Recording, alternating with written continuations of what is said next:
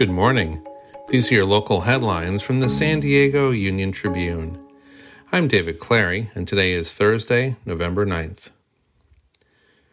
San Diego City Council member Monica Montgomery Steppe is set to become the county's first black woman supervisor and a key Democratic vote on a board that has had an even partisan split for six months.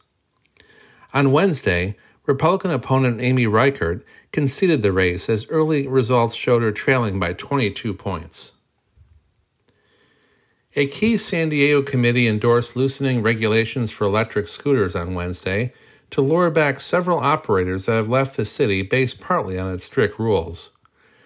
The proposal to soften city regulations comes less than a week after the city's last scooter company ceased operations in San Diego. Del Mar has been selected to host the Breeders' Cup in 2025, as well as next year, making the racetrack the first back to back host since Santa Anita polished off a three year run in 2014. The two day racing festival lures horses and bettors from around the globe. You can find more news online at san diego. Thanks for listening.